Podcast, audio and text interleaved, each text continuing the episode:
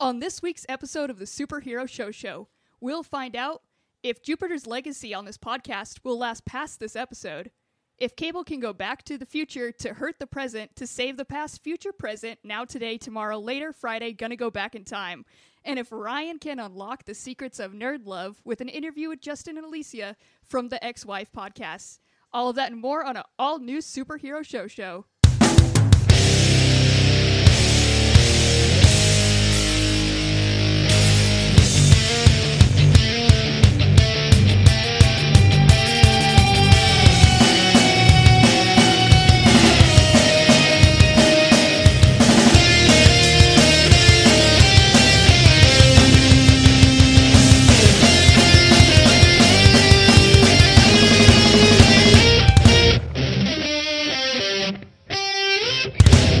What's up, nerds? Welcome to the Superhero Show Show, the only show on the internet where we review every live action television show based on a comic book or a comic book property.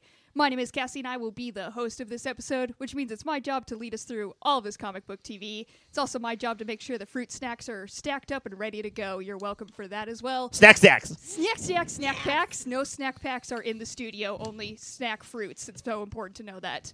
Um, I have do have some friends who interjected right then, eh, out of turn, but I'll allow it. Um, with me as always is my good friend Ryan. Why did you have to look my name up? I'm sorry, I You just pulled up a card and you're like, "What's the fuck?" Uh, no, Cassie, I'm gonna uh, I'm gonna have you sit there talking about the snacks that you brought and Yeah. not not chime in. That's insane. I know. Th- that's what I expected because we already filled out the forms. I knew what snacks you guys enjoyed, and we agreed on snack packs. So I thought you could stay silent for ten seconds while I brought up snacks. Also, did you guys, other people who have not been announced yet, did you guys know that when Cassie talks about snacks, she goes full Chicago? Just snack, snack, snack, pack, snack, Some snack. snack packs. My name is Max, and I eat snack stacks with snack packs. Good Uh, Chicago.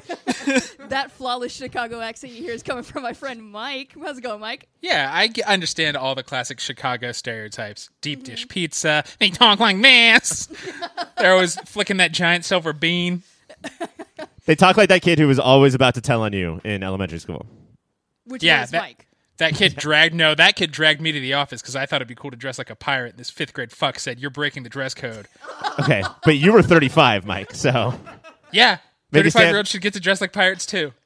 on school grounds, I don't know. Yeah, and he dragged me. That's not cool. Work out a little less, fifth grader. Not you work out more. I respect that. I respect No, your moves. I'm classic Chicago. I'm not going to work out. I never work out. Uh, speaking of working out, I do have a friend. We got her in touch with her agent. She finally was able to come in. We got Katelynn from Unnatural Twenties. I really just came for the snacks. I don't know if you heard, but I got even so excited that I scared myself by how excited I was for the snacks and the Yeah. snack packs. It was actually that's the only way I could get your agent to respond to me was saying that uh, the headline was multiple snacks will be in studio, and then it was then we were in business. I think it was sliding the little snacks underneath the door what really sealed the deal. yeah, Can we can we get into the nitty gritty of this real quick? Uh, do you guys remember? So this means Mike maybe, and the girls definitely not. Uh, What a weird way to ostracize people in the conversation.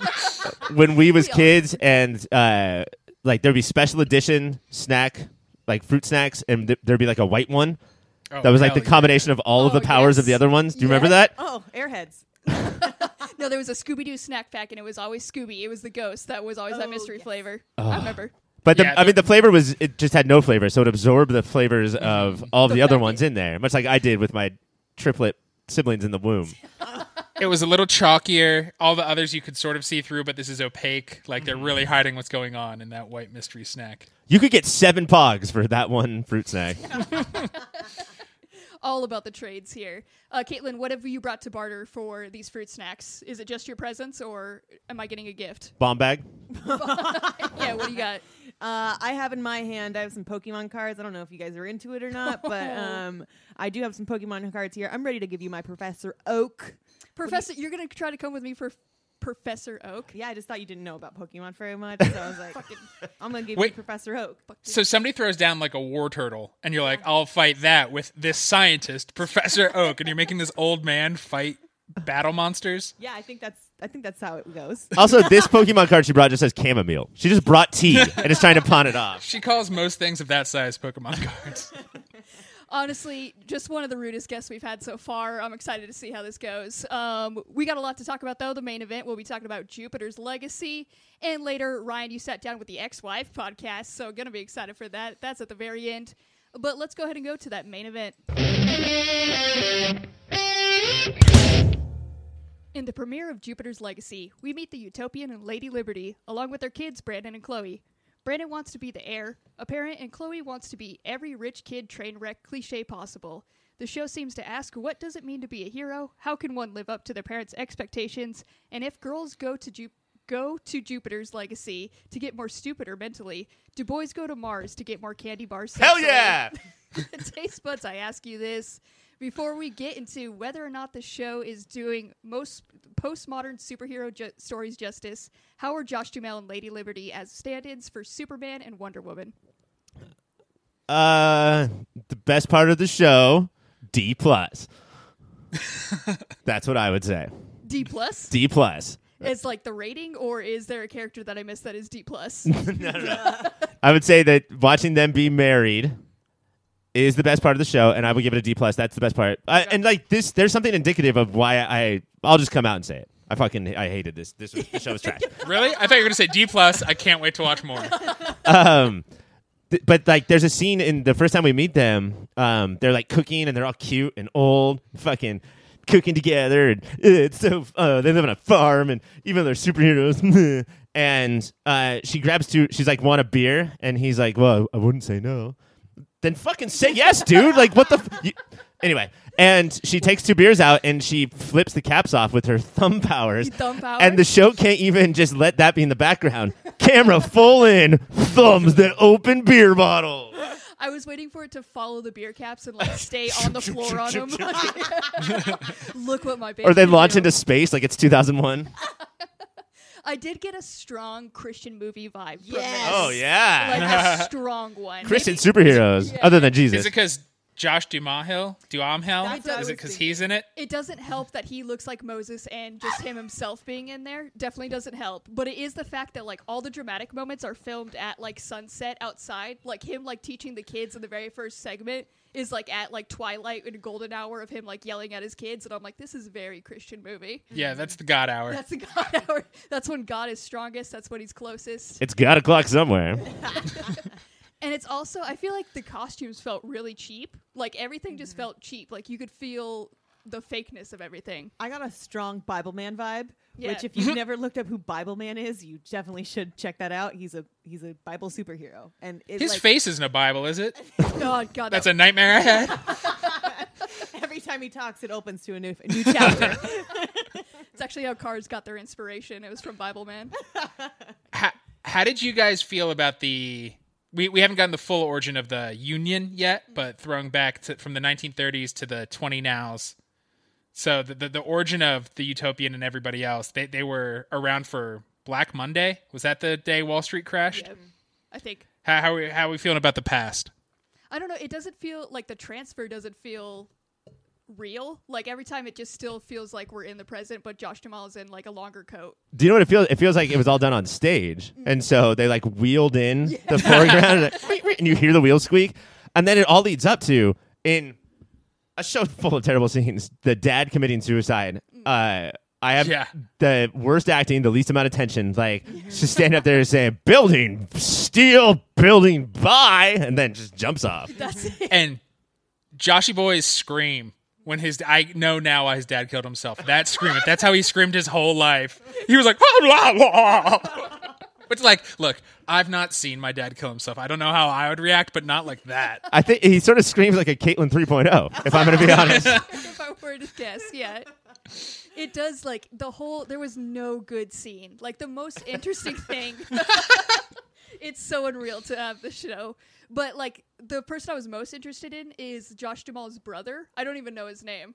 But um He's kind of like the main character in the comic book. okay. and he just sort of rides the line, all of the lines that everybody does. So uh, that's sort of what makes him interesting. Um, but yeah, I think that I think that he is. Hold on, what the fuck is happening right now? Hey everybody, what's going on? What's up? Hi. Okay, so we we specifically bolt the doors on the producer booth for a reason, dude. Oh well, I mean, you know, you can't stop me. I'm like uh, the Kool Aid Man. Are you in space right now? You look like you're recording from the Challenger. It's it's far away, so there's a delay. But producer Dave, we were in the middle of shitting all over this terrible show, Jupiter's Legacy. Oh well, see, that's the thing. I'm over here at Jupiter, and it seems pretty good. It's leaving a pretty good legacy in my mind.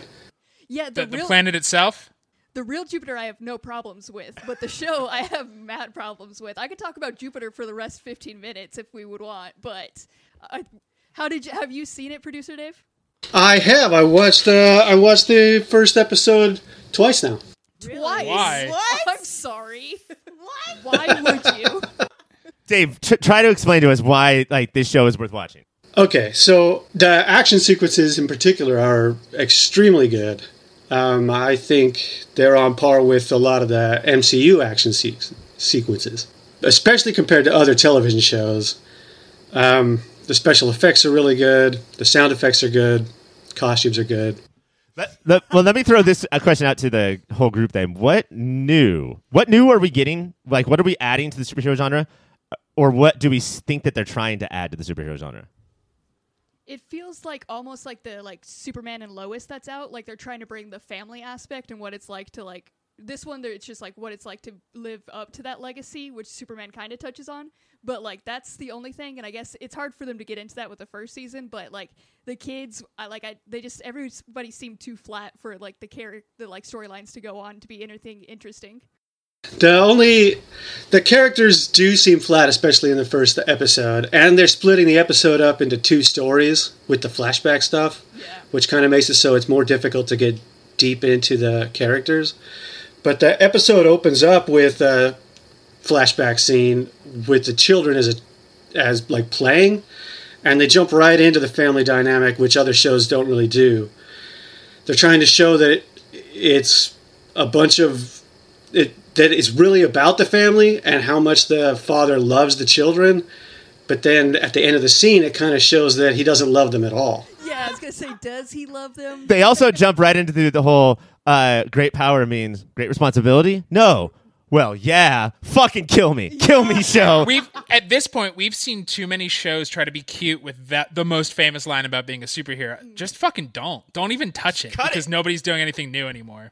But that's the point of the show that the utopian character is the old drab who gives a shit guy, but the new stuff is the kids. They're trying to be different, and the It- old the old guy is supposed to like represent like baby boomers.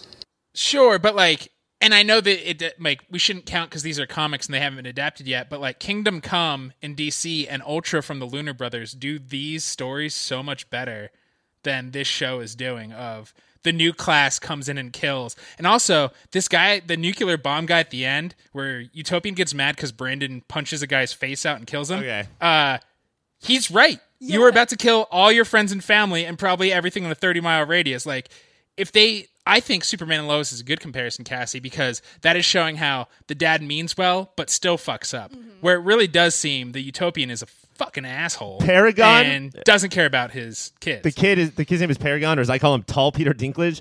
Uh, he kills the big bad guy, and the first thing the dad does is run over and say, "Why did you do that? You're so grounded." As like he couldn't- After they were all dying. Yeah, he like couldn't breathe for a second, and then like as soon as he got breath, he was like, "Fuck you! How dare you save us all?" It was insane. But but we do know the Utopian is a good guy because in 1929 he is friendly with black folks. They did the they did the Don Draper thing. Uh, this guy can, you know, even though it's totally like not of that time. Look at this well-to-do white guy shaking hands with black guys. We'll love him forever.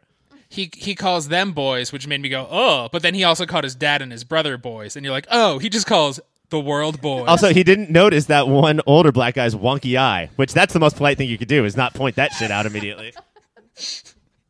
But I feel like I feel bad that we're shitting on this show Katelynn, we do have your Superman and Lois expertise here. How do you think this compares to? Oh my god. Okay, so I don't think it has anything to compare to Superman and Lois. Superman and Lois, I feel like is doing a lot more because one, I feel like Superman actually cares about his kids, where Jupiter's Legacy, he doesn't care at all. Mm-hmm. Like, and you can clearly see that from the very beginning. Like, even when the kids, like in that first five minute section. Yeah. So it's really hard to even grapple like and watch this and like them because no one's really likable and everyone is flat. so it's like they're flat, they're wearing bad costumes, and but I would I do want to watch the second episode.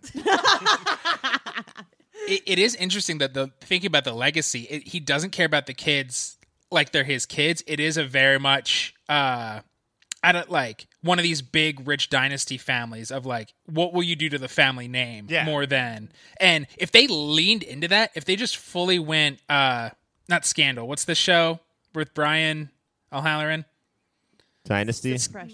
Di- no, the, it, on HBO, the, the Oh, Rory Succession. Culkin is in it. Succession. Succession, thank Ah, you. If they leaned into Succession and made him like a real rat bastard, like that'd be a dope show. Well, Succession also has like uh, nuance, and I, it's trying to say something, and you you spend the whole time thinking like I I like these people, even though I hate these people, and that's so far out of Jupiter le- Jupiter's Legacies league. Yeah, it's. I don't know what they're trying to do. I don't know if it'll get better for the characters the more time we have. It is hard because it is a pilot, but also like they're everyone's so flat. It's hard to see it going anywhere. M- my legit favorite scene, I think, was Brandon Paragon is at a bar with a friend who's Oh, also yeah. obviously a superhero, and just that one their back and forth felt more natural than any other interaction in the show. And his friend is like, "Look, I get that you got your dad and your dad's Superman, but like, we're superheroes, bro. Take a shot with me and like." Mm-hmm. Go smash some strange, And- like Doctor Strange. And you know what, Mike? Though, based on the kind of show this is and the kind of tempo it has and the kind of tone it has, there could have been seven more scenes like that in this episode, and the people at the top are like, "Cut those." There's no fucking Yeah. fighting in there. You know, like we don't have time for that shit. Focus on the bottle caps. It's all about the bottle caps with strong thumbs. Um, there is before we go the one part when I was saying the uh, Utopian's brother. The one part that I found interesting was him when he was trying to tell him that like you know at what point do we step in and say like fuck your code because like in World War II they could have saved so many lives. This is like, this is the scene that like dabbles on interesting is when they're talking about World War II. Yeah, and that was the only part I was like, here's something. And then again, we went to bottle caps after that. So I don't know. But like, if it, they focus more in, on like that storyline, it might go like I'd be interested in that. But um, I guess all around, do, are you guys going to give this show another chance? Katelynn, you said you'd give it another. Yeah, I think I'm gonna watch the second second episode. Yeah. I heard some good reviews from other people, so I'm like, well, I'll give it at least two. Yeah, it is just the first. What about the two boys? Fuck you! no, we got other shit to watch, bro. it's gonna be. Uh, a staticky scream monster told me it was pretty enjoyable, so I, I might at least watch one more episode, especially because like I can watch that on a Sunday when none of our other shows are out yet. That is true. It's always available, which helps. yeah, yeah. I might give it another shot just because off the first one seems rough, but God, was this one rough? So Well, let me talk you both out of that real quick. Next week we're covering episodes 102 and 103. So no, you got to watch two if you watch one. oh. I'm a huge Leslie Bibb fan, and the pilot did nothing. She plays Lady Liberty. Uh, the pilot did nothing for her, so I'm just gonna watch until she gets to act, There we go. other than her thumbs. Every time, every time you talk about her, you drool a lot, which is it's a good thing you're wearing your Leslie Bibb. All right, Cassie, All right, let's take some calls. That is all the time we have for the main segment. But before we go, Katelynn, as our guest, I'm going to give you time to talk about a website that you wanted to build. You were talking about it all the way here. So, um, what's this website you've been wanting to build? I want to build a site that's all about hamsters because I love hamsters and I want to tell people about the hamsters that I love. Okay. And how would you do? You want pictures to show these hamsters? Yeah. I want pictures, I want gifts, I want videos, I want everything on there. Okay. But I don't know how to do it. Are you going to have a way to like rate these hamsters, or what's bringing the people to Ooh, this? hamster hot or not? hamster hot or not? yeah, I'm gonna have. I, I really want to have an, uh, a thing where you can like say like which one deserves hearts above this hamster, and then you can like vote on there and do polls and cool things like that. Okay, you know what? You got me with that, and now I feel like it's an important website. And since now I feel like it's an important website, I'm gonna send you over to my friends. whoa, whoa, whoa, sorry to interrupt. Dot org though. Then it then it seems super impressive. Yeah, hamster hot or not org. Yes. then it's for science. It's a science. nonprofit. for science, it's so important. And uh, my friends over at cybersprout.net are going to help you because they got premium hosting. It's specifically built for uh, WordPress. They're going to handle security, maintenance, backups, speed optimization. They got you completely covered. Can make it easy to manage, easy to edit fields, custom templates, everything. They're your partner for the digital world, Katelynn. Your hamsters in the digital world, thanks to cybersprout.net. Uh, that's all the time we have, though. I'm sorry we got to cut off your website. Uh, coming up next, we are going to go to our pull list.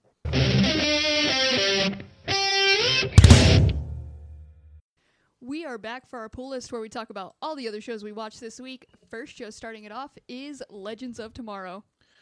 This week on DC's Legends of Tomorrow, the legends go to 1950 San Bernardino to explore the birth of fast food as a small business owner, wife, and husband put alien goo on their burgers to make people want them. Nate, Zari, and Behrad hop on the grill and Spooner bonds with Ava. Meanwhile, Gary and Sarah have a campfire with Amelia Earhart. Taste buds, I ask you this. How much do you buy into the tension coming between Zari and Behrad and Spooner and Ava? Zari and Behrad is in brother and sister. But yes, they were fighting throughout the episode about who gets to have the totem, and it almost was going to be an interesting conversation until Zari 1.0 went, boop, now you both get the power. Sure, Mike, but what you said there is that Zari 1.0 came in, and so I don't really give a shit about anything else. so You got to see that flannel she for can three come, seconds. She can come in with her goddamn flannel. She can come in with uh, like basically Nick Miller with a ponytail and do whatever the hell she wants. That's why you're in love with her. uh, I honestly, I didn't even think of that as like a budding, interesting thing. I thought that or sharing, or like figuring out like how to deal with each other, but instead they don't have to share as children. They both just get one now. yeah, and they're rich kids, so that's how that works. That's true. They- and then Spooner and Ava. The Spooner and Ava Uh, was way more interesting because we got to, like we talked about last week, in order to build Ava into a character, maybe you had to send Sarah away. And this is where we really saw it because Ava is like a bureaucrat. She's a she's a men in black. She's a, all of that stuff, and so she will often ask first, and then when she doesn't get the answer that she wants, she'll just do whatever the fuck she wants because she has to get the job done. You know, mm-hmm. and now for the first time, she's realizing, well, that is putting like you know like you are forcing people to do things. You are essentially the bad guy at that point. Right. Because she kidnapped Spooner. Yeah. That that that by the end of it I liked it. And the whole like I'll keep killing aliens until I feel better and we find your fiance. That's like And Ava, That- that- Ava was like, no, that no, that is what we should do. Absolutely. yeah. yeah. It, but I think it was the this like paranoid uh hermit is like just talking shit and nobody's like we've saved the world thousands of times Mm-hmm. and Ava ran the time bureau so just shut the fuck up for a second like Two Spooner, you mean? yeah Yeah, I mean that's sort of that reeks of let's figure out the ending that we want to do. Let's figure out the Right. theme that we want to tackle, and then we'll work backwards. And it wasn't uh, exactly smooth, but you sort of take what you can get as far as these character moments. And I thought it was a really good one for Ava. And the other I- thing too is that it's not just bureaucracy and trying to be a superhero, but it's also Mm-hmm. I'm in love, and the person that I'm in love with is gone. So it's those Right. two forces at the same time. and then on the other side of the galaxy how are you feeling about Gary and Sarah Gara, their budding friendship and with pseudo Amelia Earhart Well, I always love Les Gary, and that they're not really doing that for me this year. Although she's not, he's not Mona, so that's nice. Um, but yeah, the Amelia. I mean, it's it's legends, right? It's like, yeah uh, let's see, creation of Big Burger Deli with Goo. Thousand Island is the villain on one hand, and then on the other hand, uh, Amelia Earhart is a fucking lunatic, and so yeah, it's just it's classic legends. poisoned Sarah with a bite. I thinking about last week's episode and this week's episode. I'm gonna obviously keep watching it. Still love the show, but Uh-oh. if this was the next one announced they were done, I'd be like, yeah, I think the sheen is off. I, I think the magic is a little gone. Okay, I, I get that, but keep in mind that it's legends, and it's gonna be like one fucking. Uh, they're in the French Renaissance or the French Right, Revolution. Or Cisco joins them in a fight. yeah, and then you're back. not not Cisco from the Flash. The actual Sisqó. The thong No, no, song Sisqó Sisqó. the rapper. Thong Song Sisqó. And then but yeah, I, if, we haven't gotten anything like wild in the last two episodes. It, it, it really feels like this is like what people expect from us. Like it feels like a little Laurel resty this season so far. Okay, I mean I understand what you're saying, but also let's look at Cass and Katelynn's face when we talk about how the villain of the episode was Thousand Island, and then you're saying, but like what the show used to be crazy. Well, they, they they punked out and they're like, no, it's a big bug alien. I would have left if it stayed Thousand Island sauce.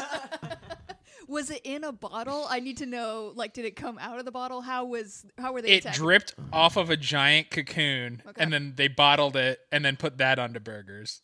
It was like the alien secretions This made the town great. want meat. Uh, okay, you know, describing it might make me like it more. It made the town want meat, and so we also got like cut some zombie stuff where Zari, Nate, and Behrad are stuck in the big burger deli and are fighting zombies with spatulas and burgers. It sounds like because the still zombies got just want meat. yeah, Shit, they still got it. They that still does sound it. pretty good. Um, I everything you said sounds like it should be a moment of the week. But Mike, what do you got for moment of the week? early on, like I think in the first 30 seconds of this episode, Nate lays out the season, and that tickled me in a way. He just looks outside and sees the uh, the the aliens floating everywhere, and he goes, "So there's aliens spread throughout history." and like almost winked at the camera, and I was like, "All right, uh, that's the season. Cool." Uh, Ryan, what about you? Uh, I got a couple. Uh, we'll do another Nate moment. Uh, I don't remember the exact words, but the uh, person comes out and says, uh, "You have to put these roller skates on and just be a server for the rest of the day. That's how we're going to be undercover." And Nate's like, "You want me to wear these roller skates?" Fuck yes, I will. And then just puts them on. uh, I also want to shout out Behrad, who we don't talk about enough, but he uh, like roasts his sister. They're all at like a table eating burgers. And he roasts his sister, and I don't remember what he said. It doesn't matter. But it's his look around the table after he says it to be like, "You guys hear that shit?" It's, it's very quick. Uh, but the obvious moment of the week is Zari 1.0 is in this episode, and what else do you need? Honestly, I was surprised that you guys weren't like screaming about it. Um, I am happy that you guys got Zari 1.0. It's she's like sitting on the couch reading a book. She rolls her eyes. She like hits a button, and then that's it. But it was amazing. It's all you need. Uh, Legends is Sundays on the CW. Our next show is The Flash. On this week's episode of The Flash, Barry turns to Timeless Wells for help. Tom Cavanagh, who plays all of the Welleses, is is running out his contract, while Cisco has said this year will be his last. Taste buds, I ask you this: with all these uh, goings, not so many comings, but goings, how is The Flash still on? I, I I don't know. Even before that, I didn't know. I'm interested without Cisco being in there, though. Maybe it's better. And this, we have to say, this is non-thong song Cisco. God, if they Yeah. switch out Cisco, The with lesser Cisco. the real Cisco, then I'm in. Now I'm in. They've already replaced Cisco. The the nerdy make him non joke jokes is Chester P. Runk. He's been on the show for like the last year or so. Like they, they already have the the new class coming in to replace these people. Chester P. Runk, he He loves to needs get that. drunk. Yeah. That's how he, he kicks open every door and says that. Honestly, if the writers did it, again, another improvement. Uh, the Flash is Tuesdays on the CW. Our next show is Black Lightning. On this week's episode of Black Lightning, Jennifer's powers are a little faulty after she tried to recharge herself in the clouds, and because of this, Tobi- Tobias now knows that she is lightning. Speaking of Tobias, he is now the mayor of Freeland and is in charge of who can have meta, meta powers and who cannot. He decides that the police chief should now be the, be a meta, which I'm sure is totally going to be chill. Meanwhile, Lynn is deciding if she should take the plea deal, and Jefferson is teaming up with Khalil to find a ledger that can clear their names. And he's also told Hassan that he is Black Lightning. Taste buds, I ask you, how do you think Jennifer could get her powers fully back? Attaching jumper cables to a cloud? Potato electricity experiment? How could she do it? yeah, I think if she just had a utility belt covered in u- those potatoes, or just fully the jumper cables cables to each nipple, How is it Uh, that every idea Mike has is first cover me in potatoes? Secondly, and then play with my nipples. the Mike Way. Black Lightning is Mondays on the CW. no, Mike actually watches it. Oh my gosh, Mike. I thought you did too, and I was like, that is a good way in. There- There's, it's, it's okay. I think we are all dumb. We've been sleeping on this show. We watch a lot of garbage in general, but this is what they do here is fun. And like Jefferson is being a punk at the the titular character of the show is an asshole and kind of a monster. He doesn't want his wife to use a lawyer because when they weren't together, she dated the lawyer. He's yelling at anybody who's trying to use their powers, but also whining to his best friend Gambi that it feels like he's lost a limb because he doesn't have his powers. So Jefferson is a male. Yeah, oh, he's being such a middle-aged man, man. Uh, and then I am more pumped than literally ever because I was not pumped at all for this painkiller spinoff because I've watched like the last month of Black Lightnings and week in week out the best part of the episode is they just go on the adventures of Khalil and the fighting is awesome and the acting tends to be better because this kid can act, and I, I'm here for it. And the now that they're not doing Gollum Sméagol uh, Yeah. painkiller, they they just switch back and forth. It, it's great. It's so. So you're saying Thank you for letting me talk. should jump back onto this? Like it's it's picking up. I mean, you're gonna be confused, but Yeah. then just be confused for a week or two, and then you'll be like, "Well, I know what's going on from here on out." Uh, it's a good jump on. At and there's point. there's silly shit like Gambo fucked over the lady he likes to get some technology, but he's also trying to make up with her. Like I don't know. There's a lot of silly, stupid, fun character stuff going on. okay. Also, I want to point out in Cassie's intro, she said uh, Gambi or somebody figures out that Anissa or is it Jennifer is lightning. Jennifer. Oh yeah, Tobias. Oh, Tobias. out- Tobias Whale. figures out that Jennifer is lightning. Mm-hmm. Okay, that doesn't sound like the name of a superhero. That sounds like no more lit, no more fire. It's lightning. That, that girl, is, lightning. also, the most antiquated that the will he become mayor has been one of the plots I've since I've started watching again. And it was just a phone call. They're like, "Sir, you're mayor," and he went, "All right." Like this is the show most obvious that they are filming during the pandemic because nobody is ever in a room with anybody else, and he's just like, "I'm the mayor now." Man, it's you're convincing me. I should probably watch this. Really? Uh, yep. That was. That's all it took. That was all I needed. Uh, do you got a moment of the week though, Mike? The, the the whole painkiller fight sequence. He he like fights his way through three levels to get to this metahuman looker who like puts T1000 goop and takes over people's uh, minds. And and so he's on his way to find her and kill her or to to like cuz she's the reason everybody's on the run from the law right now that we like. So his fight sequence is awesome. But at one point there's this old man gangster who once Khalil kills the two guys who are next to the old man. The old man gangster does the best Al Pacino I've ever heard and just goes you son of a bitch! and then runs in fighting. Uh, and then less cool is Looker is a lily white bitch and she tries to take over Khalil's mind, but she doesn't know Khalil has this temple in his mind, and Khalil and Painkiller can fight her. And when Painkiller also walks out, she says, Two mandingos, one for the field and one for the house. And Painkiller at the same time, I said, Oh, hell no. And then they beat the shit out of her. It is crazy just every once in a while in this goofy show. They're like, Remember how creepy racism can get? You know how Gambi's sort of like the costume maker of this world? Mm-hmm. Is there a catchphrase maker of this world that they can take that and shop it? Like maybe they could have something else to say. No, I think we should just bury that behind the yard. Let's just never talk about that one again. Bury it deep. Uh, Black Lightning is Mondays on the CW. Our next show is Fear the Walking Dead. On this week's episode of Fear the Walking Dead, Grace is knocked out just as she starts to give birth and enters into a dreamy dreamland. Taste buds, I ask you this How good is Fear the Walking Dead at bringing dreams to life?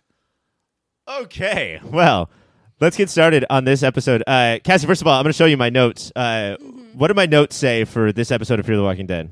Just explain the fucking plot of this shit. Yeah, that's. I'm not even going to analyze. I'm just going to explain to you guys what happened. And, whew, did anybody hear about this episode? I didn't No. hear. Uh, Okay, so Grace is about to give birth. She gets knocked out, and she goes to this dreamland where she meets a 16 year old girl. That's her daughter in dreamland. So she goes back to the camp, and there's old man Morgan, an old person, everybody. She's now 16 years into the future in this dream. Uh, by the way, they put some effect on the camera where everything green is pink. So it's just this constant pink forest, which actually looks kind of dope. I like that. Also, every time Grace is about to like figure out what's going on, because she can hear Morgan, old man Morgan, in her dream, and then real man, real old man Morgan, in real life, where she's unconscious. So those two voices are battling. Every time she starts figuring it out, she turns around, and then everything she thinks she's looking at changes. That's probably the dreamiest part of it. That's pretty cool. Um, but she she and the daughter bond. Grace realizes that because of a ton of radiation, she's actually going to die. She's not going to make it through this childbirth. But the daughter, Athena, is going to make it on. And Athena's like, that's terrible. But in the dreamland, her and the 16 year old, they bond and they figure it out. And Athena said, like, I'm going to miss you, mother, but I understand.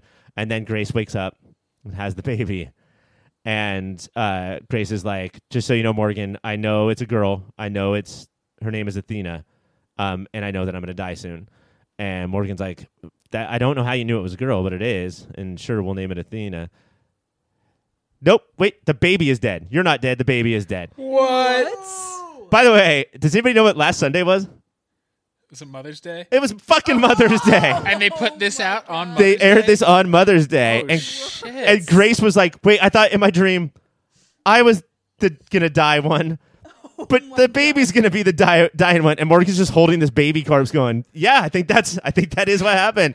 Oh And I've had some events in my life uh, recently, uh, like four months ago today, uh, that have made this episode even doubly hard to watch than a typical episode of Fear the Walking Dead. What a wild move. Oh my why why would they go to this extreme? It's Why- crazy thinking, like, while watching it, you're thinking, well, I know one of the things they could do is have the baby die, but there's no way they would do that on a television show. Yeah. They did it. They totally did it. Fear the Walking Dead Baby is now the name of this show. Oh my gosh. Uh, you're very brave for watching this one. Uh, do you have a moment of the week in this wild fucking episode? Yeah, what tickled you? What what, What knocked your socks off? ya? You know what? I will say the pink flowers, right? Like, or the pink leaves. Everything was pink, and that was nice. There we go. Yeah, that's it. That's all I nice got. pink flowers. Uh, Fear the Walking Dead is Sundays on AMC. Our next show is Van Helsing. On the fourth episode of the final season of final season of Van Helsing, we are finally out from the Victorian past and are in the present at an army base where Violet and Ivory are being detained for trying to kill President Archer, who is actually Dracula. President Dracula has ordered for them to be executed, so they swipe a keycard off a guard, get footage of Dracula sucking down on a neck, and show it to the head army base dude who helps them escape.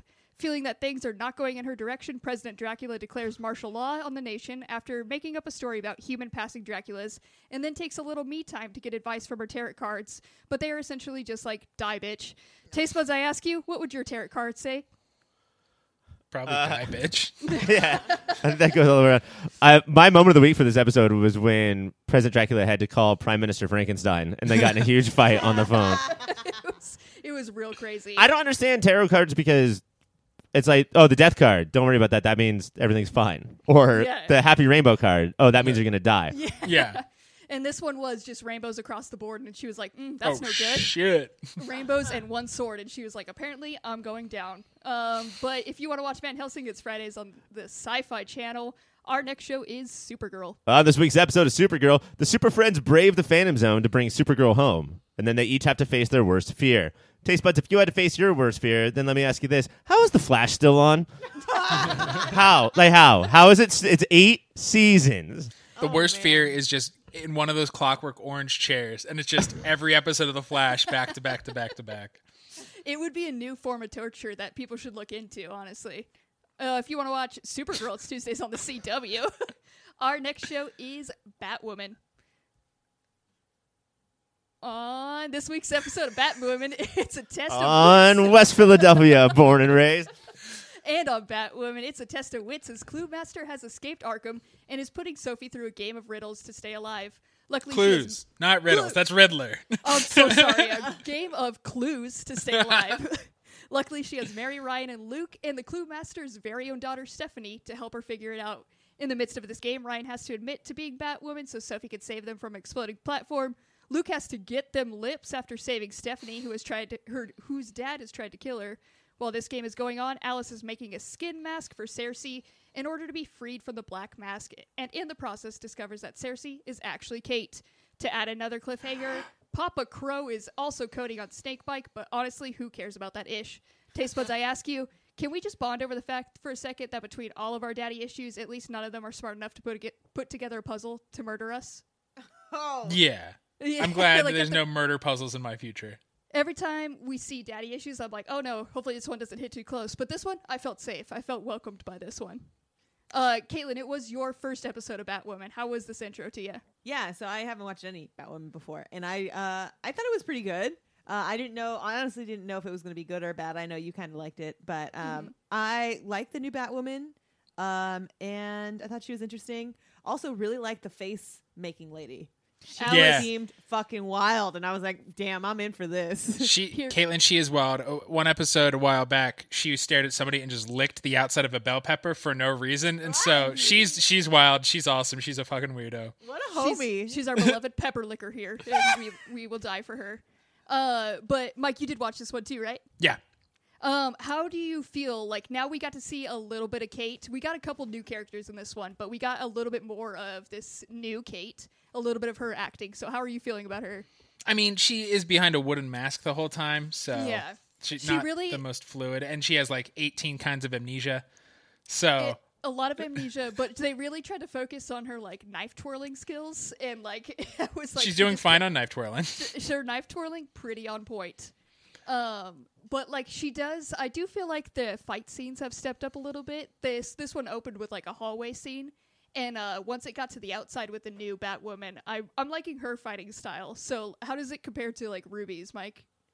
Oh yeah, I, I like it better as well. I also like that they're they're like with Ruby with Kate Kane 1.0, they were like she has to be badass, and I really like with Ryan Wilder. They're like she's cool, but then she'll trip and make mistakes, and that that is inherently going to be more interesting. But now she's like the criminals know that, so she's playing with that now. So she looks like she makes mistakes, but then is like I wanted that was a fake mistake, and now I'm escaping. Like I I, I enjoy. it. I like the show. I'm full. Is that four dimensional chess? Yeah, she might be playing four dimensional chess. I found out the key to that is a grappling hook. It got Yeah. her out of every situation in this one, and I yeah, was I, I need one of those. You can literally get out of any situation. It's like a, a really compact, and you just throw it up in the air, and it just makes a grappling like from one place to another. Like I need that. Just about Katelynn. Uh, Katelynn, I want a divorce. And then you're just like, no. So just Kool Aid Man's through the wall. No, you don't. There she goes.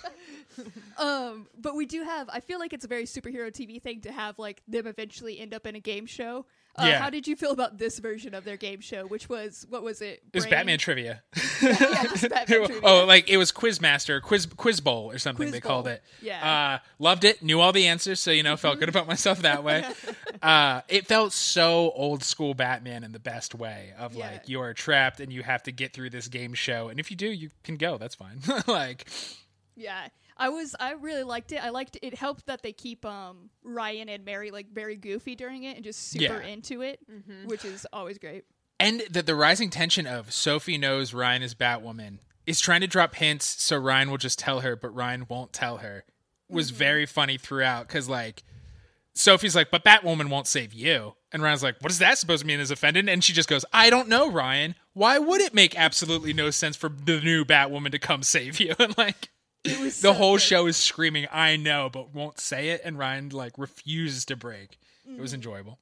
also the fact that like this was the closest we got to them being a full team which like if this if as soon as we get them as an official team i'm Mm-hmm. all for it like these three just off on their own i really like their dynamic Yeah, they played Never Have I Ever. They got Yeah. drunk together. And so, yeah, going through all this adventure in one night, having shots and shots of tequila in their system, made the, all the goofiness make more sense. Uh, and then I don't know how into. I, I'm not super familiar with this character, but do you guys know who Stephanie Brown is in the comics at all? i don't know You're not talking to me, are you? I could be. Do you know who Stephanie Brown is, Ryan? Well, I, Mike, I don't, I don't want you to tell everyone. So let me just say, spoiler alert. Oh, Stephanie Brown is a hero called Spoiler. She's also the fourth That's Robin. what. that's why I said spoiler alert. Uh, so we now have a, a new member of the Bat family who will probably join the team, who has a pretty badass purple outfit. dude her purple doc martens big fan of those i was into that but i do since we're talking about her how do we feel about our little budding nerd couple between luke and her Fuck, I dig that. It Yeah. was so cool. I was like, yes, like the instant they made eye contact, I was like, this is gonna happen, and then they just kept building. I was like, I, I'm here for this. as Yeah. soon as she like want to introduce herself and only introduce herself like through clues and riddles i was like oh my god it's you would hate that person in real life, but I'm glad Luke found somebody. And they reference Black Panther, and so that's fun. A little cross company. always good um but uh so yep that was great great So so so so Is that Cassie's version of a riddle? yeah. Figure that out.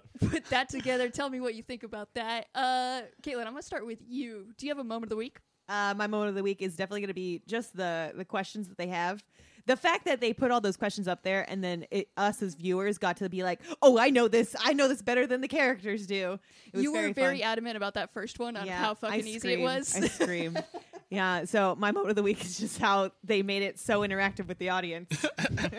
oh that is the first question did bring up It was the Riddler. It brought up the Riddler. Riddler. and how is there there a riddler and a clue master in the same universe like how can there be two people doing the same steez There's also a calendar man. Yeah, calendar. Man. You gotta What- respect calendar man though Yeah, I stare at a calendar and go, "What does it mean?" how are these clues uh mike what's your moment of the week uh, in the game of Never Have I Ever, it's Mary, Crofi, and Ryan, and Mary makes Ryan drink for sleeping with the wrong person.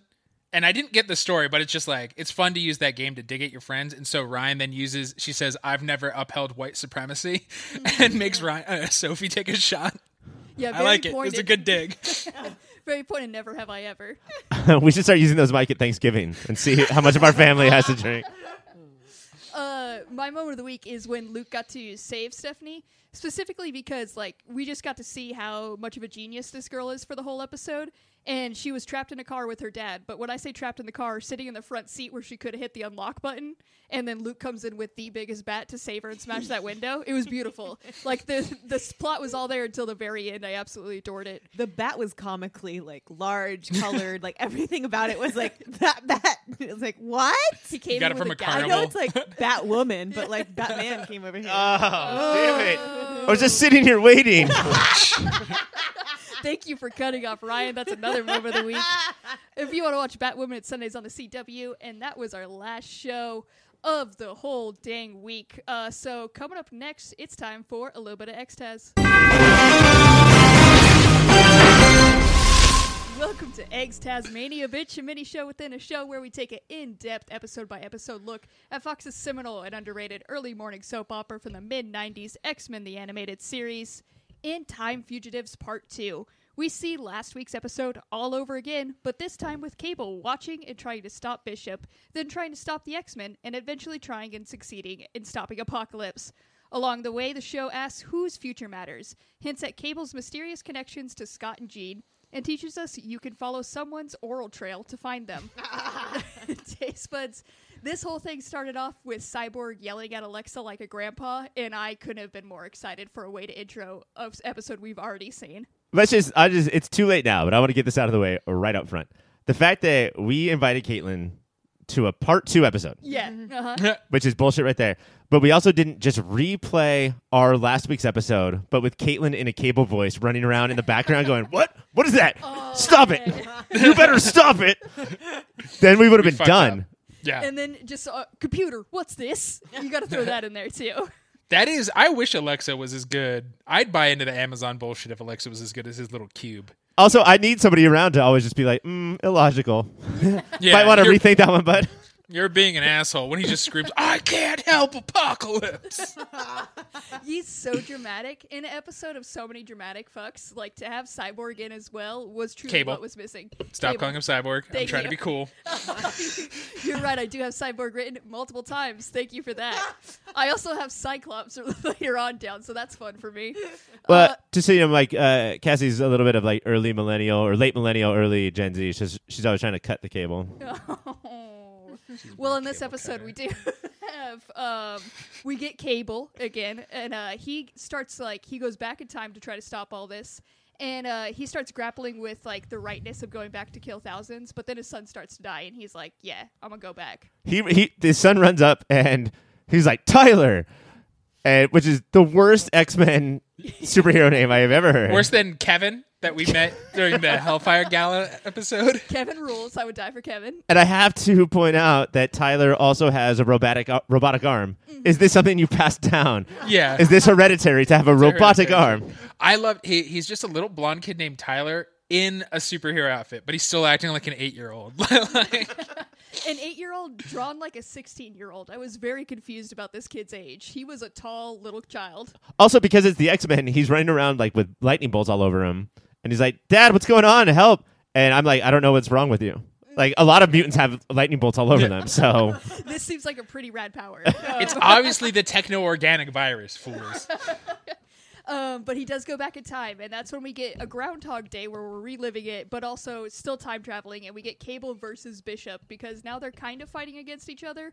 And how did you feel about these two beefy boys fighting against each other? Loved it. I would legit at th- this point. I like Cable and Bishop enough that why is the normal show the show? Like it, the the X Men themselves are now the weakest part of this show. And this one did show it. We, all- especially in this beginning, we got very little of the X Men. Uh, Bishop was like, "I gotta tell the X Men," and we don't really get them until we get to the uh, like trial of the X, uh, like after the Friends of Humanity, because we still got to see them. They're still out there screaming, and uh, that's when we still get Bishop uh, almost murdering them, and I'm still for it. There's a part where all the X Men are at home watching all this, like Bishop fighting Cable on TV, and everyone looks at Cyclops and he's like, "Oh yeah, fuck, let's uh, let's go do something." Uh, sorry, I was just I was into the show that I'm watching.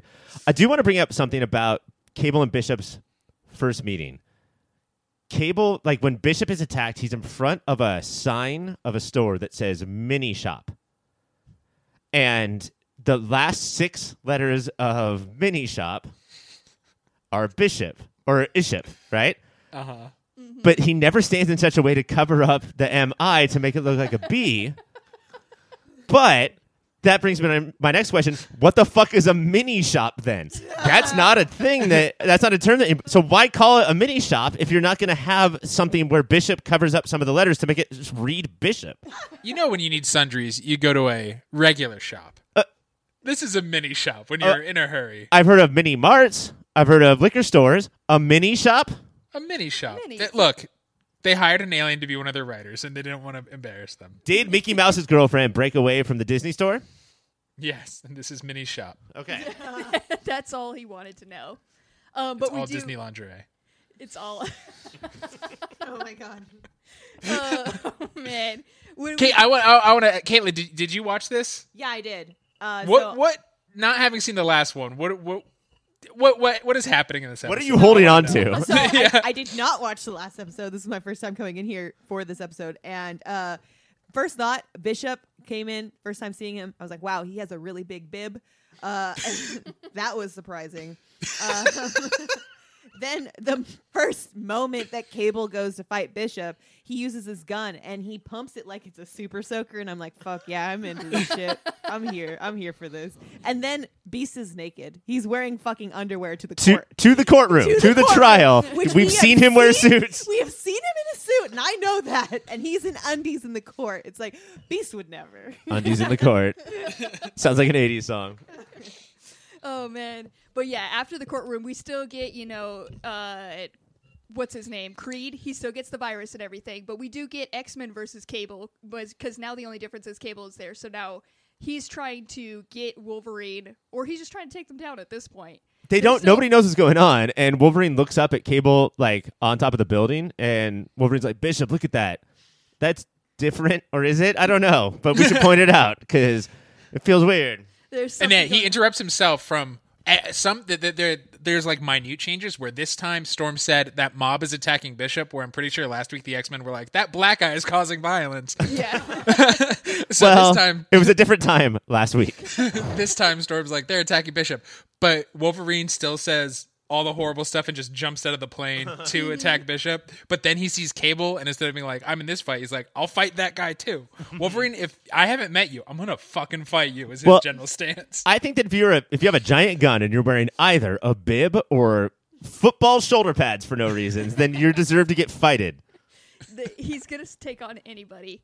Also, um, in this riot, we see Harry Hippie once again Still- attacked. Yeah. They knew He's it. always getting fucking blasted. I don't know who. I, I turned to Cassie. I was like, "Who is that? I love them. there is a llama in a window, and I want to be their friend."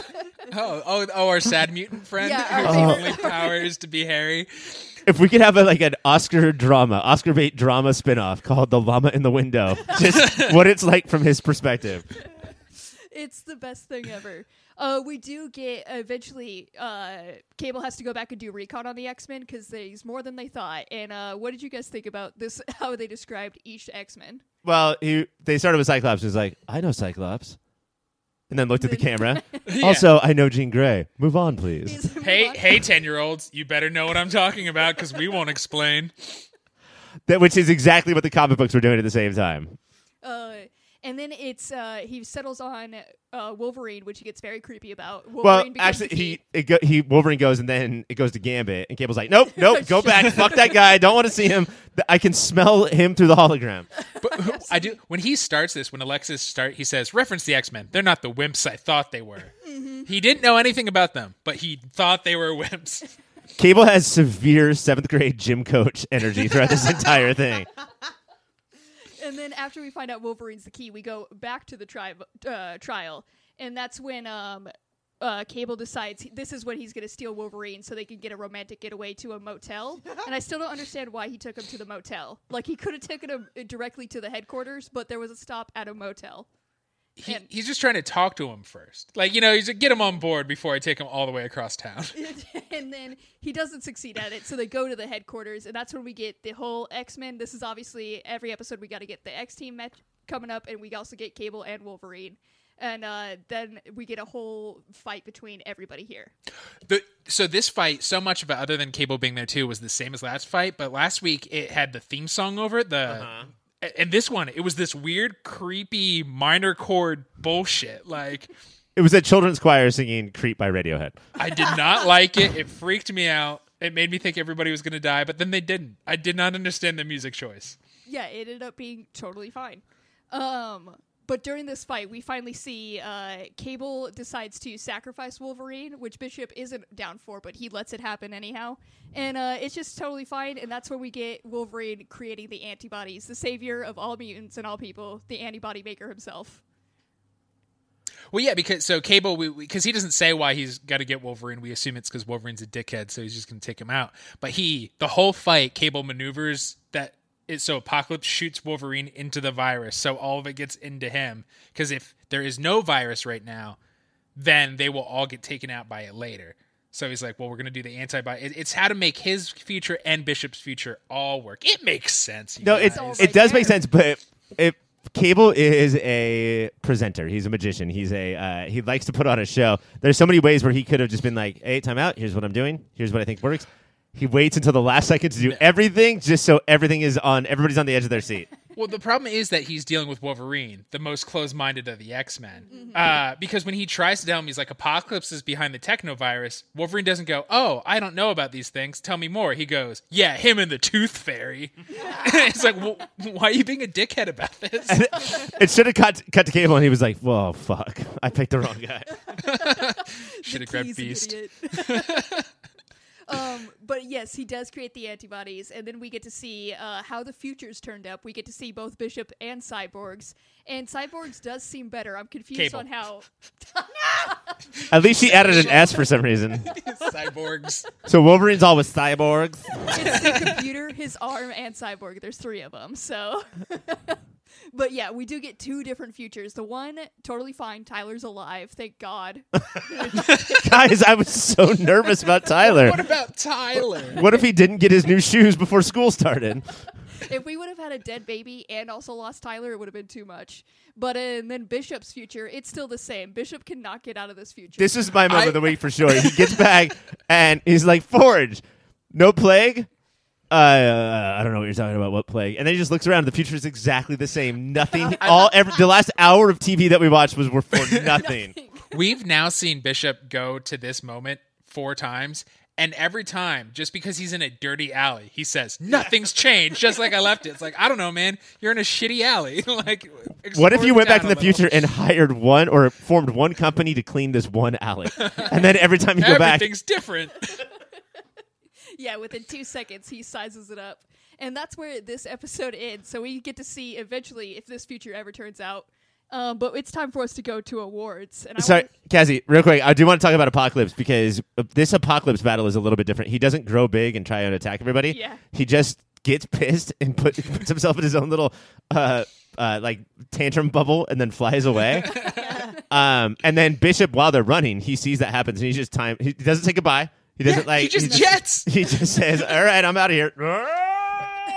He's like, Wait, I'm not actually friends with these people. But I do want to let my boy Apocalypse know that if in your speech at the end you use the word purity, you are the bad guy. Everyone who uses that p word it in their big bad speech, you are the bad guy. I promise.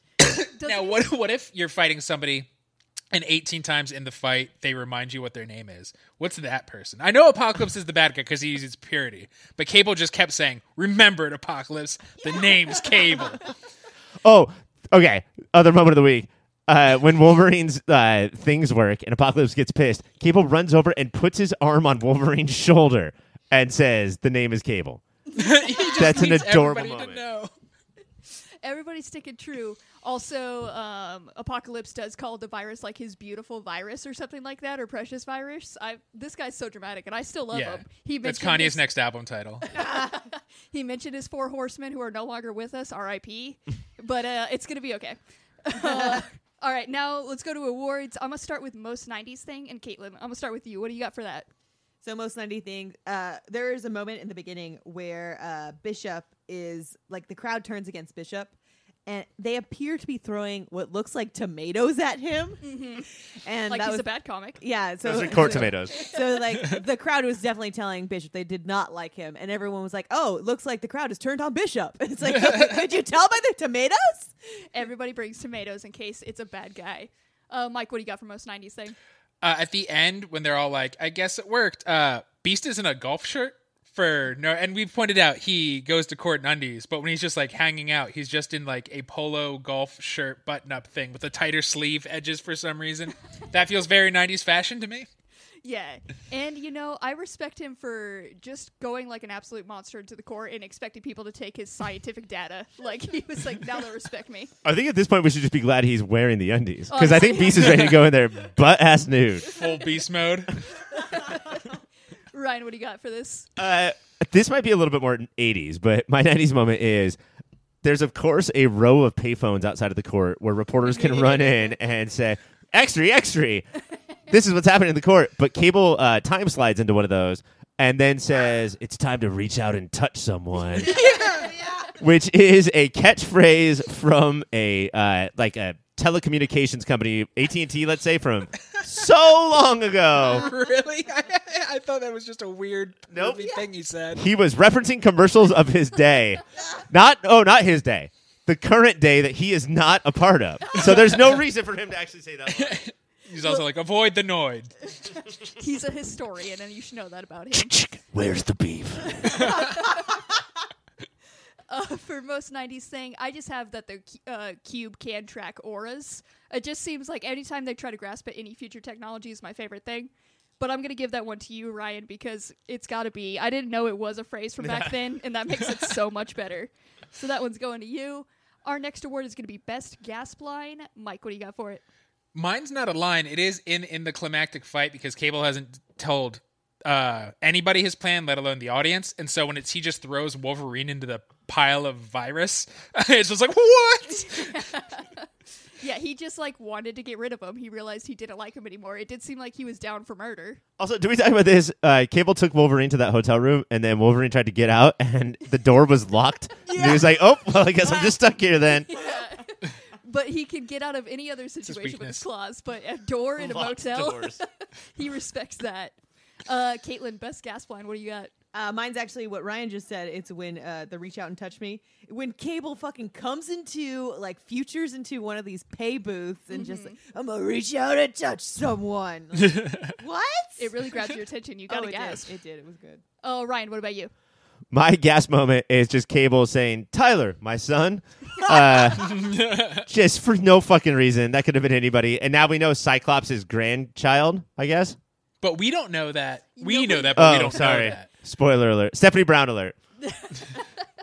For best ga- gasp line, I got when Bishop catched uh, Jean Grey out of the sky, and we didn't get Scott immediately yelling at him to back off his woman. Like I was so You proud get away from her. like he let somebody else save her and like didn't flip out at them and it was a big moment for him so i'm gonna give that point to me uh our next award is gonna be best use of power ryan what do you got I I think it's got to be Cable's body sliding. Like, there's a couple times where he gets ganked, but for most of the time, he's like, uh, body slide.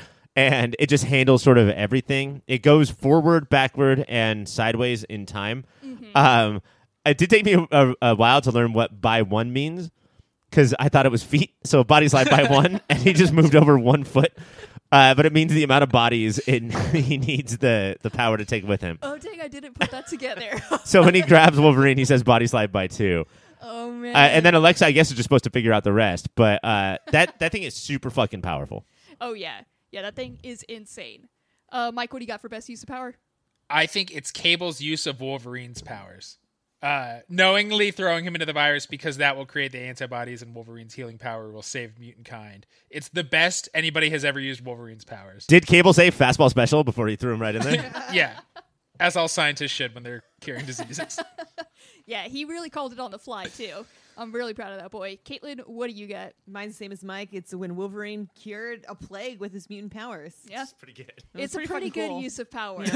Other than that, with Wolverine, if I could say, I would think it would be when Wolverine jumped from the plane and used his claw to catch himself on the building. Because, like, there's other ways to get down, and people got to fix that building. So, like, there was no reason for him to get down that way, but I respect it. Uh, but I will give it to both you and uh, Mike and Katelynn. I'll give both you guys points for that one. I do want to like the the curing of the disease is the important part here. But while like Cable and Beast and everybody else was standing around saying, "Oh, with these antibodies, we can cure the plague and it won't happen anymore," Wolverine was just in the middle of the room going like, "What? What's what? What did you do? Get out of here! You shut up! I'll stab you!" Like, moments away from punching himself. Like, just to beat it. Uh, next word is going to be LVP. Katelynn, what do you got for it? I have Jean Grey. I don't know much about Jean Grey besides the fact that she falls on the floor a lot and doesn't do quite much. So that's why she's my LVP. She do be falling. You are right about that. Do you know what's fucked up is she also like she reads Cable's mind and she's like, he's very connected to our future. Ours, your, and mine, Scott. And then says nothing else Yeah. about what she means. Th- What I a mean- withholding jerk. That's just fucking soap opera itis of I'm going to withhold this only because I want it to be revealed later. Yeah. Like there was so much information that she could have should have said and she left it vague the whole time. I respect it. Uh Mike, LVP, what do you got? Cyclops. Like he's supposed to be the leader. All he does is whine at everybody, and he starts yelling before he understands situations. He's yelling at Bishop even though Bishop has more information. He's yelling at Cable even though Cable has information. He sucks, man. He does suck indeed. Uh Ryan, what do you got? It's also Cyclops, but there's one key moment. His fu- fucking four eyes, his glasses get knocked off, and he crawls around the floor looking for them. Like the most typical nerd you have ever seen, and then somebody has to defeat the bad guy and then hand him his goddamn glasses. You dork! You fucking dork! I had to. I also have Cyclops because it's obvious, but it is. I had to go back to that moment because the glasses get taken off him. He just gets tackled to the floor, and the dude literally just takes him off his face. like, it's so much worse. But then he, he does that thing of like he's on his knees going, "Where are they?" full Velma. and sure, if he opened his eyes, we would all die, Yeah, obviously. But obviously. All right, so you know how it works. Um, I don't know who said it first. I'm gonna give us all those points. Mike, Ryan, me, Katelynn, not you. I'm so sorry. that is 100% the LVP. Our final award is gonna be MVP. Ryan, what do you got for it? I got to go with. Uh, I'm trying to not give Storm all these awards, and I think it was Rogue who not only handled everything during the fight, but did it in a way where like we're worried about screen time. You know, like w- we have to make this episode come in on time. We have so much to cover, so she just flies around the battle, going like, "Oh, there you go, and here's a beam, and I'm hitting you with this, and I'm throwing you in a trash can, and uh, and we're all done." Uh, I think it was Rogue with her incredible power set, sort of MVP MVPing out. Yeah. I always like she didn't get to throw anybody into a trash can, but Which it did is- still which have the same. It still Yeah. had the same vibe though, and I appreciate that.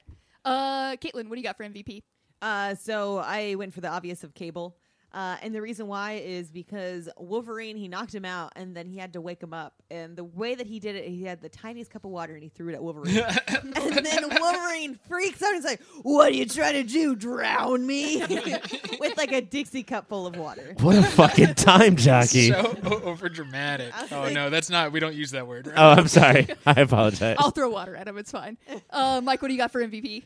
Uh, I don't know if this is cheap because I said it last week, but I'm saying it, it's Bishop. Like I think he he handles uh, time travel. He handles these idiot X Men. Now he handles Cable so well and with so much just like grace and aplomb. Like this guy gets shit on from every direction and handles it. But my favorite moment is uh he tries to shoot Cable, who's trying to snipe him, and Cable like faces in, and Bishop just goes, "Oh man!" and like forgetting that he's a Gosh six darn it. muscular dude.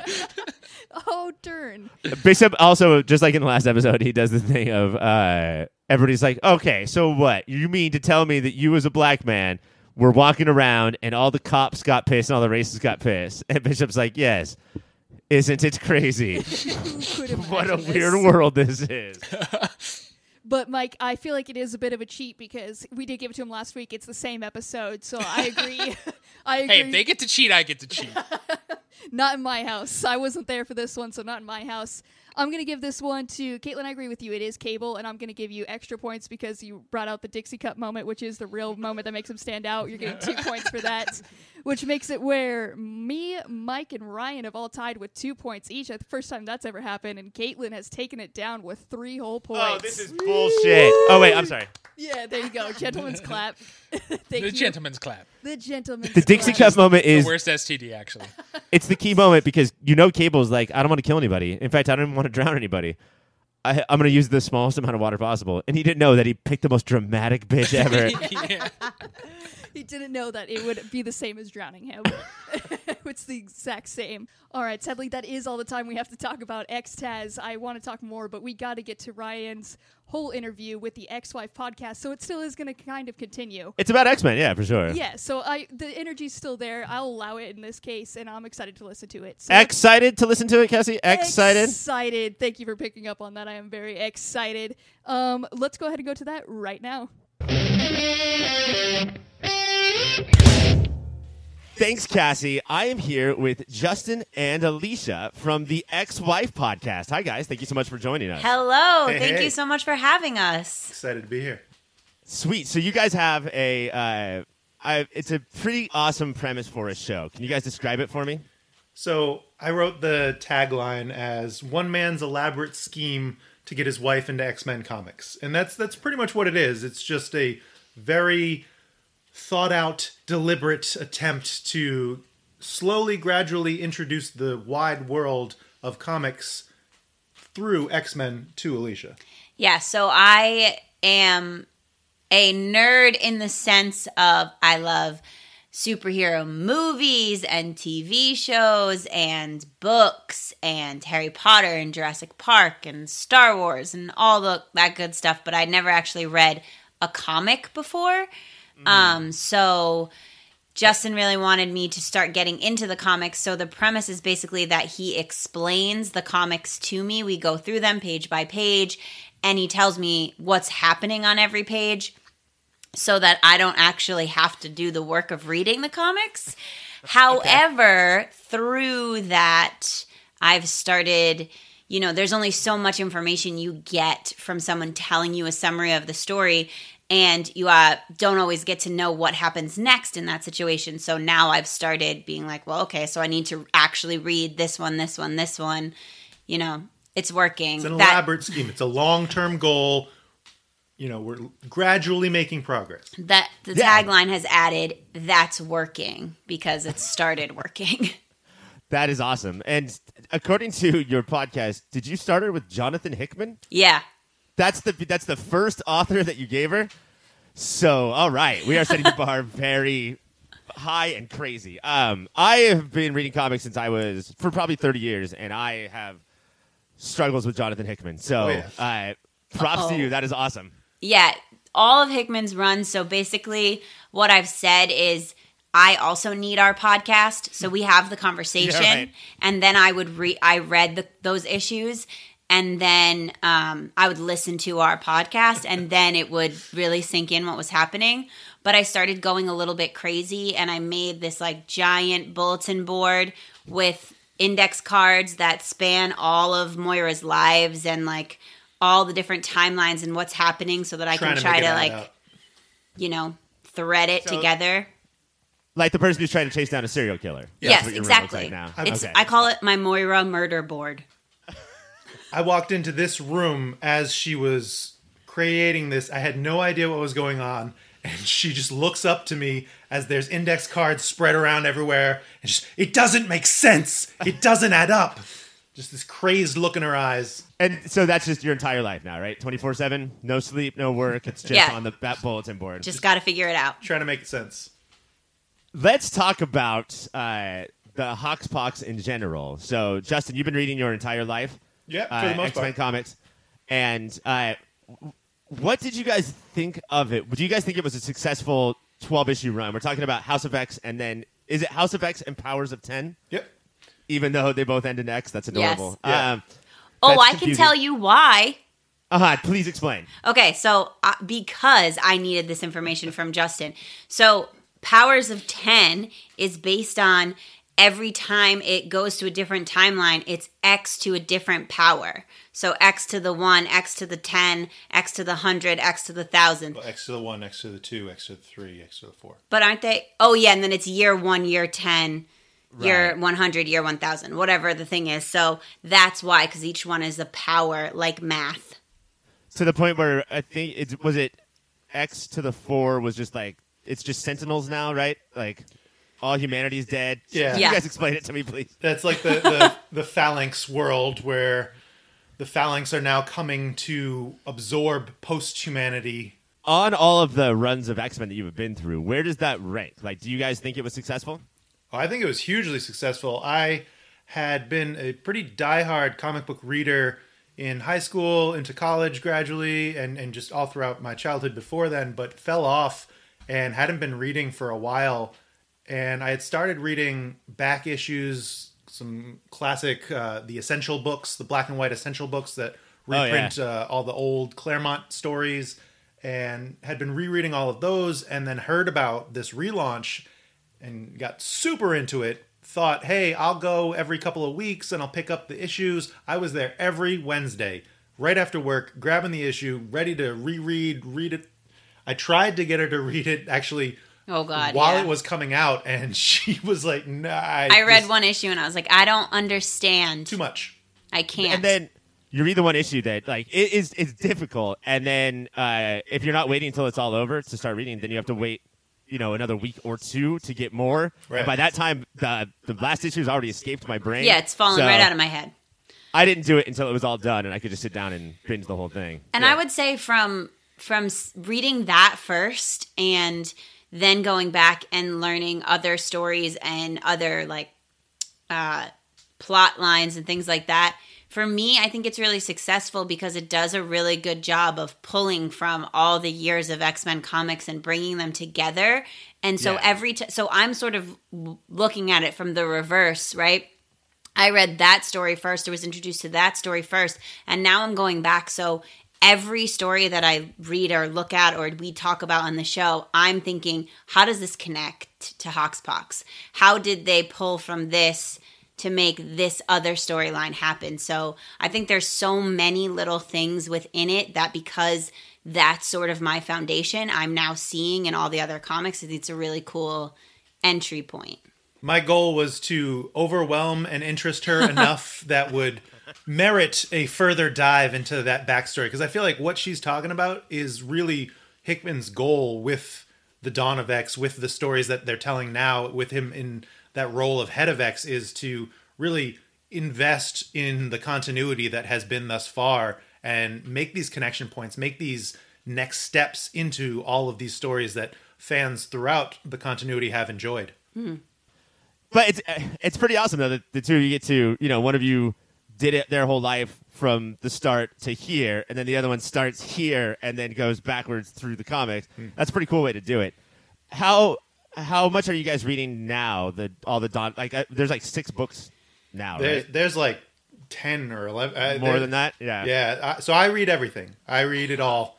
Uh, I am there every Wednesday picking up the books, obsessing over it, going to the message boards, Twitter, Facebook, you know, Reddit, talking to other people.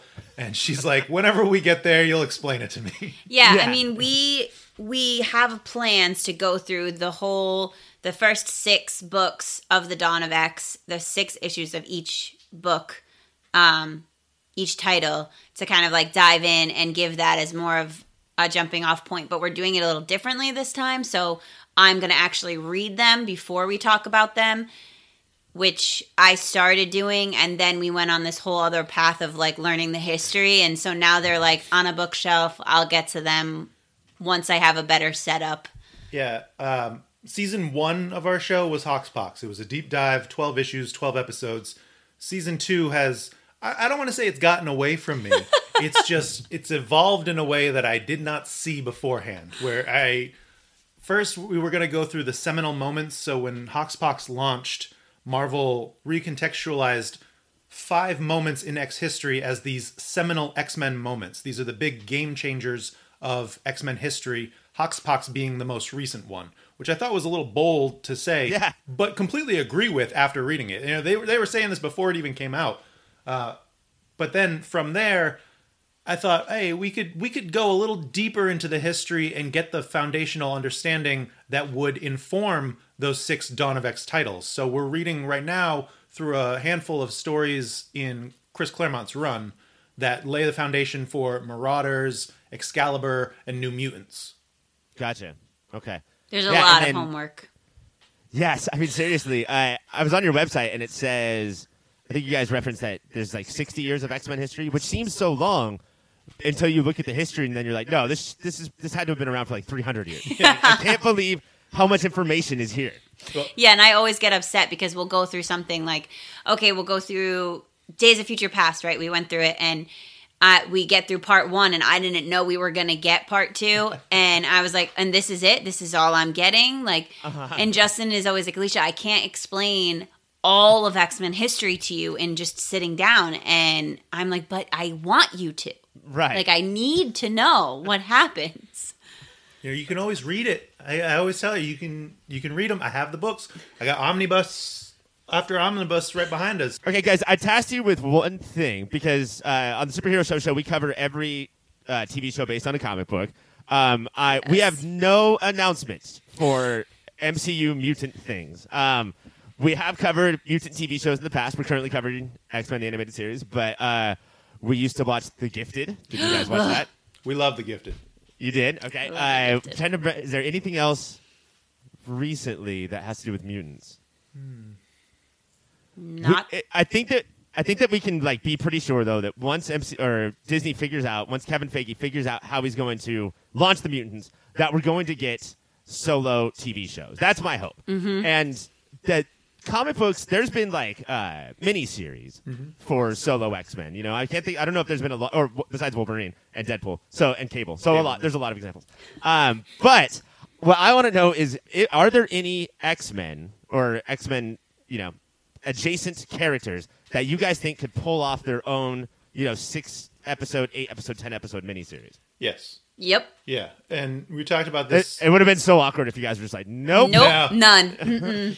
Get out of here. bye. See you I- later. honestly, I feel like that's where the success is going to be for this new narrative is exactly what you were saying before. Plant those smaller seeds that then tie in through a big mm-hmm. cinematic event. They have and they have that ability, especially with theaters and not knowing what you're going to be able to distribute when and how they're really going forward with Disney Plus and distributing content that way. I feel like there's so much deep narrative that you can get into. And our, our first, so we, we talked about this beforehand, and we kind of got on the same page slightly. Slightly. But I think I think first of all, we both agree Storm. Storm 100%. Alicia, what are you wearing right now? Oh, it's just a storm shirt. Just a storm shirt. Just I- a storm shirt. I- we uh, watching the X Men the animated series. She's so by far the MVP of that show. Yeah. I guess it's unfair because she's basically a goddess, but man, is she? She is an impressive person. Yeah. I, she just doesn't get enough she doesn't get enough credit for how amazing she is you know every time we go we look at a comic i'm like oh my god storm has so much depth why wasn't i given this in the movies why wasn't i told this and i just want her to be explored they spent all the budget on wigs, so they couldn't afford story. Um, Well, and so are we? Are we starting as a kid? Are we starting like Yes. as that little as a little Yes. thief, right? Thief, yeah, and Yeah. Cairo. You know, you could even get the backstory of her in America with her her mother and father, and then coming back. And I feel like there's so much narrative to potential to introduce Xavier at a, a small part. You know, you have Xavier in. I I have convinced Alicia to hate Professor Xavier. Uh, that makes sense to me, especially if you read the older comic books where he's the he- it worst It, seems like he formed the team just to look at Jean Grey's ass the entire time. Like the guy is creepy. Yeah, yeah, and it worked too well to the point where like she just hates any mention of the man. i'm like get out of here Charles. He did some good. You know, there was a lot of bad, but there was some good. Yeah. But yes, Storm, and I feel like Storm also she has connections to Wakanda, so I know. I was just thinking that we'll never get that storyline of Right. her and T'Challa getting married. You know. yeah. I what I would be interested in exploring is that story and her connection to the Shadow King. And I feel like that could be a, a story, a, a series that you could introduce the Shadow King as a big bad that does not go away. You know, he mm-hmm. can be this big bad that's building in the background, and that that's the weight that the Shadow King should have. Mm-hmm.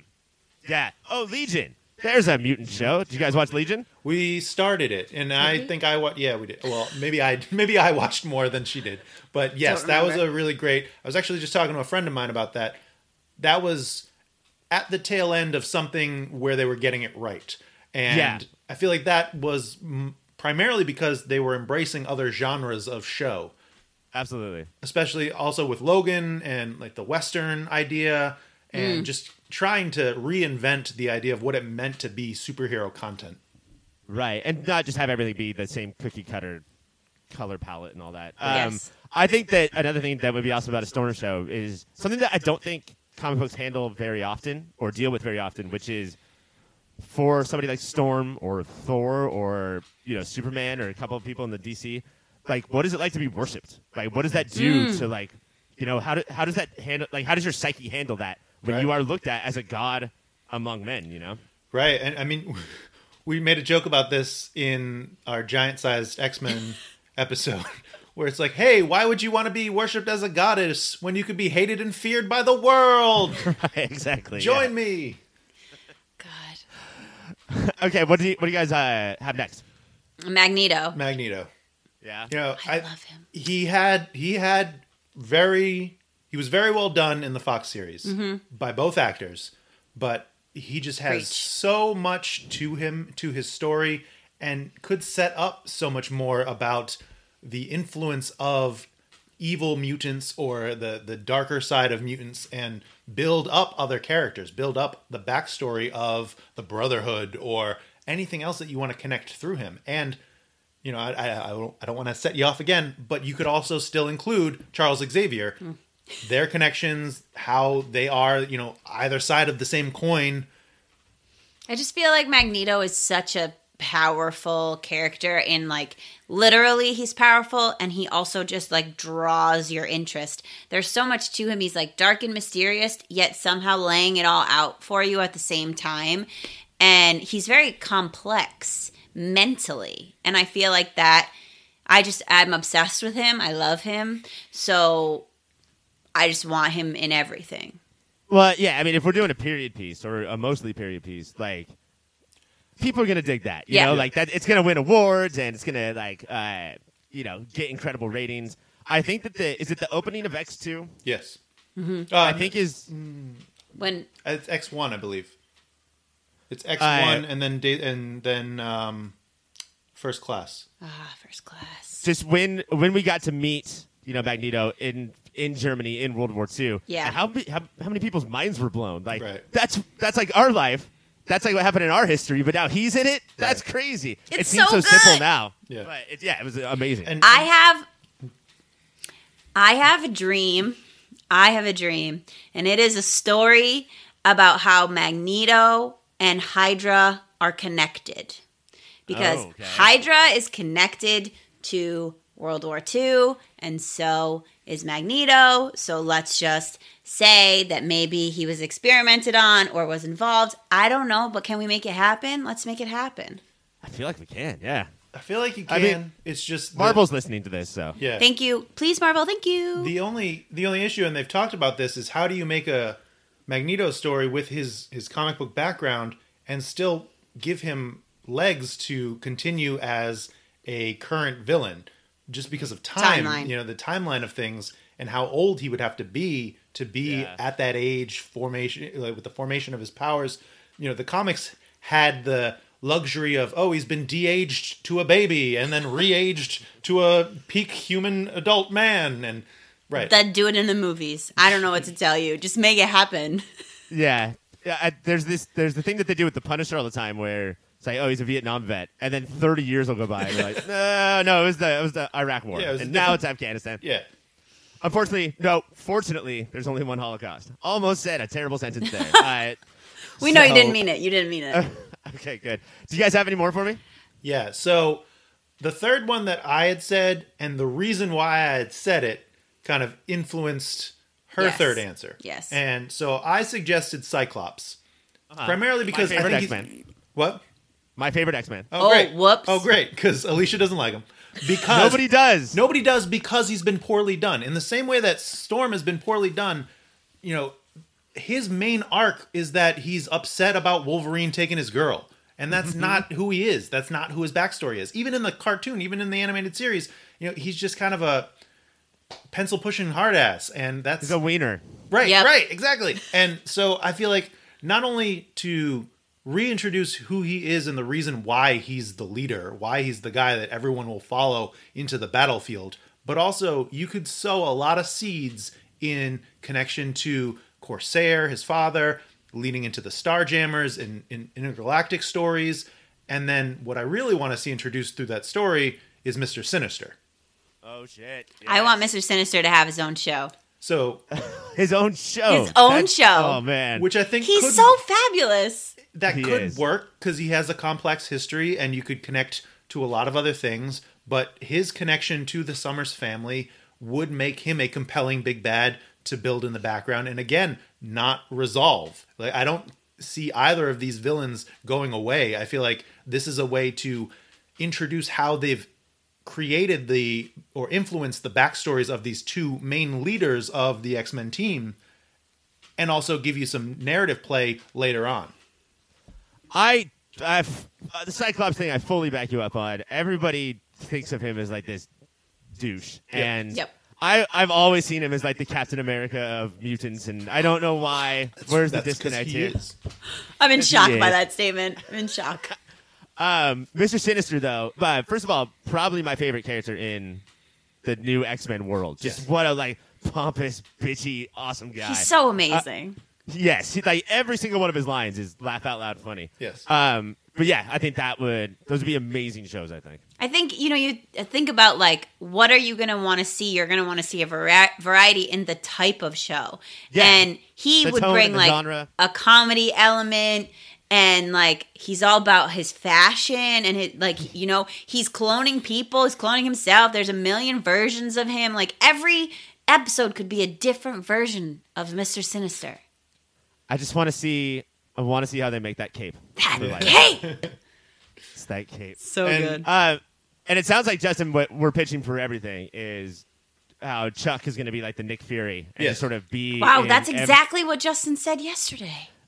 just be in every show, sort of tying everything together. Yeah, you just sow those seeds in the background, and then for whatever reason brings them all together, or reasons if you're introducing iterations of the team. But I, I feel like the stories are driven by the characters, the X Men team members themselves. They're villains. They're they're people that are they're up against, but you have Xavier who's aware of all these things taking place and drafting his team in case of something big coming. Or even manipulating, Or Even lying sort of to them pulling all. strings, or lying, just being a jerk. Yeah. it could be. He has so many uh, dimensions to that character. Yeah, so many Guys, terrible, I- terrible dimensions. So many. Yeah, so many of them bad. Guys, I appreciate so much you guys coming on. Uh, Thank and you so talking much for having us. X Men with us. Can you give us one last pitch for the show? Tell us where we can find you and what's coming up next. Yeah, sure. So the next episodes that we're doing, we're, we're rounding out God Loves Man Kills right Yes. now, which has quickly become her favorite My favorite. story that we've done, and it is an amazing story if you haven't read it. Uh, and then we will start to explore the first few issues of the rest of the Dawn of X titles. So Marauders, New Mutants, Excalibur, and really continuing along this light history of these X Men pivotal moments. And you can find us at the X-Wife Podcast all over the internet Facebook, Instagram, Twitter, the xwifepodcast.com. Uh, we also really like to interact with our fans and the listeners of our podcast. So if you want to shoot us a message on any of those platforms or send us an email at the xwifepodcast at gmail.com, the X-Wife Podcast is spelled T H E X W I F E podcast. Not Don't put an E on front of that X. yeah, That is- I am still his wife. wrong. I am You just know- like the X. You know what we're X. doing. You know the wordplay is there. You know that's why we love it so much. Awesome. Well, uh, Justin and Alicia, thank you so much, and we will talk to you soon. Yes, Sounds of great. course. Thank you, Ryan. Bye. Bye. Are are back from that interview, and you know what? That was a lovely interview. Those Thank two- you. uh, I, I was more lovely on the other two, but you did pretty good at leading it, honestly. And uh, it did still talk about X Men. You know, I, love that. I have to say that uh, I'm not married to either one of them, so they had more chemistry than I had with either one of them. I think that's fair. No, I don't know. I don't want to say who, but I think you and one of them had a lot of chemistry. And I will say, if your wife listens to it, you will now have an ex-wife life. And that's what we like to do here. Instead of bringing podcasts together, we like to break up relationships. What we also like to do is plug our stuff. So it's time for that. Uh, before we get to that, Cassie, let me just please remind everybody to uh, subscribe, rate, and review the Ex Wife Podcast. Right? Yes. That's what it's called with Justin and Alicia. Yes. Uh, XY Podcast. Yeah, you just heard the interview. They're awesome people. Download that. And now, Cassie, go ahead. okay, plug stuff. yourpopfilter.com is where you can go to get everything we create. Throw a little slash Amazon in there if you're nasty. Yourpopfilter.com slash Amazon. Bookmark that. That's how you shop now. It helps us while you're getting your sundries and cat food, whatever it is you buy from Amazon. Uh, if you want more from us, go to patreon.com slash yourpopfilter. Earlier in the show, we referenced uh, Katelynn 3.0. If you want to Okay. meet that bubbling, dying mess, I just I think that's the Patreon. worst thing that you What? can tell people Why- is why'd to you go shake your meet head Katelynn like that? 3.0. Not the bubbly dying mess. Oh. okay, but there's there's articles there. There's all kinds of fun stuff, and there's also Dying Clone. we uh, also over got at some other patreon.com shows. slash And Ryan, can you tell us about those? Of course I can, Cassie. This show is the Superhero Show Show. Make sure that if you have not subscribed, rated, and reviewed, you do that. Also, if you're like, TV's cool, what about movies? Have I got the show for you? It is called Movie of the Year. And currently we are going through all of the movies of 2020. And then soon, it's going to be 1975. Dang. Is it, Okay, so never mind. I don't want to This reveal is that right now. exclusive reveal. Some other year. Some other year. No, nobody listens. and to Mike those is going to be the shows. host, and I'm excited about that. Mike, are you excited about that? All right, he's lying. Uh, and then while you're there, So also excited. subscribe, rate, and review to Unnatural Twenties, a show with half of the cast of this podcast Yeah. and somebody else who we don't like talking about. Right? We do not mention She her. knows what she did. She's not welcome in the studio. Rolling the dice, rolling the d20 to see what it's like to go through your 20s with them. That's Unnatural 20s, Movie of the Year, and the Superhero Show Show. And Mike, we also got social media. Uh, can you break that down for us? at your pop filter on Twitter, You know how on it goes. Instagram. We also got an email. It's You know how contact that your pop works. filter.